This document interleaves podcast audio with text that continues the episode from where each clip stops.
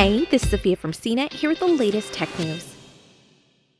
Amazon endured some disruptions at scattered facilities on Black Friday, amid the year's busiest shopping period.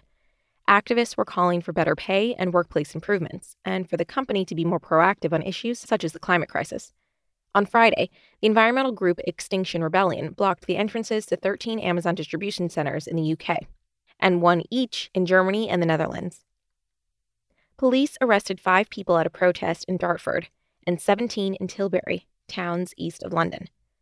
Separately, Make Amazon Pay, a coalition of workers and labor organizations, had called for a labor strike by Amazon employees across the company's operations, such as data centers, factories, and warehouses. It was aiming for a work stoppage for Black Friday in 20 countries, including India, Italy, Germany, France, the Netherlands, and the US. Amazon's UK warehouses aren't unionized so workers there can't legally strike.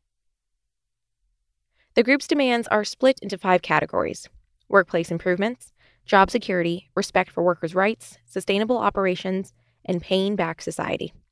Workplace improvements include boosting pay, adding hazard pay, providing adequate break time, extending paid sick leave, and disclosing COVID 19 protocols. For job security, the group wants to end the forms of casual employment and contractors while reinstating employees fired for organizing protests. Respecting workers' rights focuses primarily on allowing employees to form a union and for Amazon to not conduct union busting tactics. The group also calls for the retail giant to acknowledge climate change, to reduce its emissions to zero, and to pay its taxes.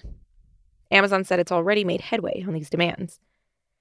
There was a similar call for a workers' strike on Black Friday last year, after Amazon's sales rose sharply during the COVID 19 pandemic.